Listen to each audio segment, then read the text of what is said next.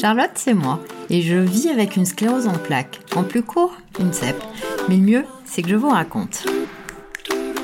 Aujourd'hui, j'ai le grand plaisir d'accueillir mon meilleur ami, Alexandre, Alex officieusement. Vous avez deviné le thème de ce podcast, c'est l'amitié. Alors nous allons parler de sa vision du handicap, très inclusive, vous le verrez, de sa façon de gérer mes symptômes, mais aussi de rire, de voyage, du rôle des amis. Comment peuvent-ils mieux s'ajuster à la maladie? Voici des pistes de réflexion. Bonjour Alex. Bonjour. Je commence par une question très générale. Tous les deux, on parle énormément des gens, de la nature humaine.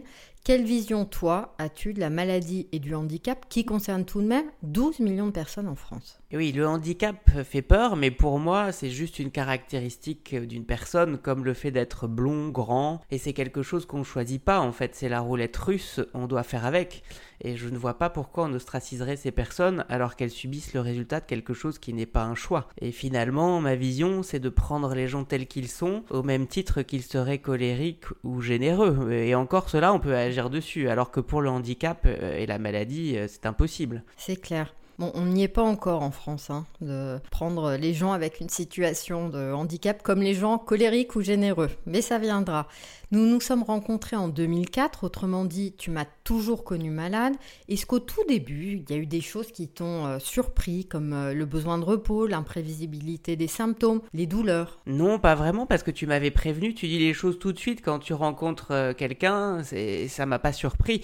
mais j'ai mieux mesuré les conséquences de la maladie, les effets secondaires des médicaments, par exemple je me disais qu'en plus du traitement de la maladie, tu subis aussi cela. C'est un peu la double peine.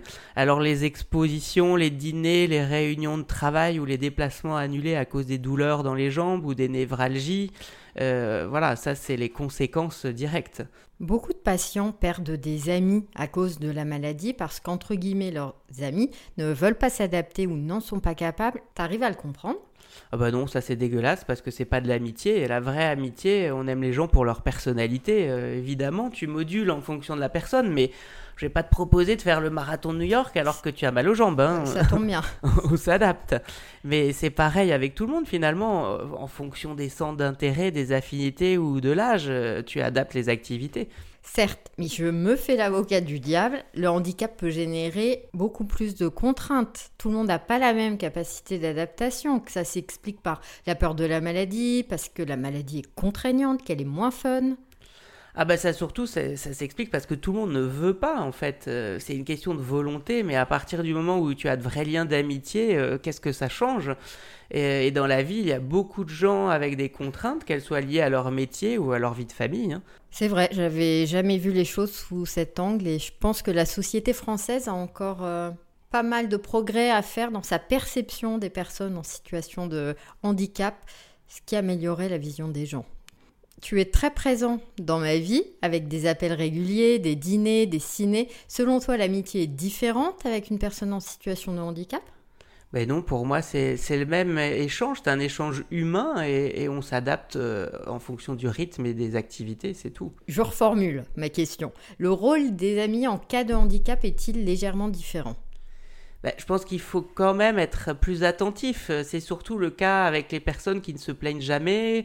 Il faut leur demander clairement si ça va, si elles ne sont pas trop fatiguées, pour en fait qu'elles fassent pas d'efforts et se fatiguent inutilement. Euh, nous, on se connaît suffisamment bien et étudie les choses, donc c'est vraiment pas compliqué entre nous. Mais c'est peut-être un conseil pour les proches qu'ils n'hésitent pas à demander comment la personne se sent, car on n'a pas tous le même niveau de résistance ou de tolérance. C'est certain, et si on n'exprime pas ce qu'on ressent dans notre corps, c'est vrai que les gens qui sont avec nous sont incapables de le mesurer. Une des choses, on va parler d'un sujet plus léger, qui nous lie particulièrement, ce sont les rires et les fous rires. Ah oui. Qu'on soit malade ou pas, le rire est essentiel dans la vie? Ah bah essentiel, ça c'est sûr. Une journée sans rire ou sans dire une connerie, c'est vraiment une journée de perdu. C'est une soupape contre le stress, la monotonie, c'est indispensable. Je confirme qu'avec Alexandre, j'ai ma dose de conneries quotidienne. C'est d'ailleurs un bonheur. Un conseil pour ceux qui ne rient pas assez? Eh ben, Peut-être une ordonnance ou aller à l'école du rire pour rire davantage. Il paraît que ça existe. Mais sinon, euh, on peut aussi travailler euh, la pensée positive, la légèreté. c'est peut-être pas simple avec des douleurs ou des symptômes lourds, mais pourquoi pas essayer? Ah moi je sais que ça me sauve la psychologie positive et ça se travaille vraiment. Je reviens sur la poussée la plus éprouvante de ma vie, où j'ai eu une hémiplégie avec une aphasie, je ne trouvais plus mes mots. C'est toi qui m'as emmené à l'hôpital. Je me souviens que tu essayais de me faire rire avec des blagues de sexe parce que tu sais que je suis très bon public là-dessus. Comment est-ce que tu as vécu ce moment intérieurement? Ben, Dans ce genre de situation, j'ai la tête froide, euh, je suis dans l'action, je suis pragmatique. Et donc, euh, je gère et aussi euh, j'essaie de dire des conneries pour détendre l'atmosphère. Euh, c'est ambivalent entre le pragmatisme d'un côté et de l'autre, de se demander ce qui va se passer. Mais j'ai essayé de te parler, j'entendais bien que tu trouvais pas tes mots. J'espérais que tu restes pas hémiplégique, évidemment.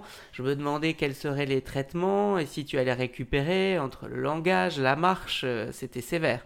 Et bon, j'espérais, voilà, le vertige et les craintes des conséquences négatives pour toi arrivent forcément. Moi, dans ces circonstances, je sais que je bloque mes pensées. Mais toi, est-ce que tu as des conseils à partager aux proches qui vivent une poussée à la fois pour être attentif à la personne malade, évidemment, mais aussi pour prendre soin de soi, ce qui est essentiel à mes yeux? Oui, alors d'un côté, je reste toujours dans l'action, ça évite de penser. Et par exemple, quand tes parents sont arrivés à l'hôpital, je suis allé au supermarché faire des courses pour qu'ils aient un sandwich, une bouteille d'eau, toi, des yaourts qu'il n'y avait pas à l'hôpital. Et euh, bon, chacun a sa façon de gérer les choses. Hein. Euh, certains ont besoin d'être seuls, d'autres de voir du monde, la famille, les amis. C'est aussi important de comprendre ce qui se passe, quelles sont les solutions, comment gérer. C'est important de se rapprocher des médecins pour comprendre. Euh, on peut aussi aller sur les sites internet, comme les sites des associations de la CEP par exemple. Quand on sait ce qui se passe, en fait, c'est peut-être désagréable à entendre, mais on est moins dans le brouillard. Et s'il y a des conséquences euh, difficiles, même irréversibles, pourquoi ne pas en parler à un psy et apprendre euh, du coup à, lutter contre le stress, à accepter et finalement à faire avec parce qu'on n'a pas le choix. En effet, je pense que se faire aider par un professionnel, un psychologue, c'est essentiel quand on n'y arrive pas seul. Tu t'es aussi chargé de divertir maman qui était là durant ma poussée et je sais que ton soutien est extrêmement précieux. Est-ce que tu as des pistes à donner aux amis pour prendre soin de la famille s'ils en sont proches? Bah, Mon avis, c'est que c'est important de manifester une présence, euh, c'est ce qui réconforte. Donc être dans le concret, euh, apporter un repas, un gâteau, avoir des attentions qui peuvent faire plaisir, euh, il faut être soutenant. On peut emmener la personne prendre une salade dehors, un café, et même si elle refuse, c'est important de proposer en fait pour que les gens ne se sentent pas seuls. C'est essentiel. Hein. En effet, ils auront toujours le loisir d'accepter quand ils seront prêts. On passe à un sujet beaucoup plus léger, les voyages. Birmanie, Jordanie, Italie, on a beaucoup voyagé ensemble, c'est un bonheur. Il n'empêche que j'ai un rythme différent, je suis opérationnelle uniquement une demi-journée, j'ai la contrainte des douleurs dans les jambes qui limitent le temps où je peux rester debout et les névralgies sont totalement imprévisibles. C'est jamais un problème avec toi, tu t'adaptes même au dernier moment et toujours avec le sourire. Comment t'ajustes-tu à ce rythme différent? Bah, Au-delà de l'adaptation, en fait, ça dépend du caractère de chacun. Et si tu pars en vacances avec quelqu'un pour passer 24 euh, heures sur 24 euh, avec la personne, en fait, c'est problématique. Mais moi, c'est pas ce que j'aime. Je suis indépendant, j'ai pas de problème à faire une visite seule ou aller me balader seul dans une ville il euh, n'y a aucun problème. Pour moi, chacun doit profiter au maximum des vacances euh, qui lui plaisent. Et c'est pareil si tu pars avec des personnes âgées, tu t'adaptes. Quel est le problème en fait hein euh, Pour moi, c'est pas un vrai sujet. avec un groupe, c'est peut-être un peu plus compliqué aussi de s'adapter, mais bon, j'aime pas partir en voyage en groupe, alors ça règle le problème finalement. Et je confirme qu'en groupe, c'est plus complexe du fait de l'inertie des groupes et c'est toujours compliqué de gérer les envies de chacun, les contraintes de chacun. Dernière question. Est-ce que tu as des astuces à transmettre aux amis qui nous écoutent, mais aussi peut-être aux personnes avec une sclérose en plaques?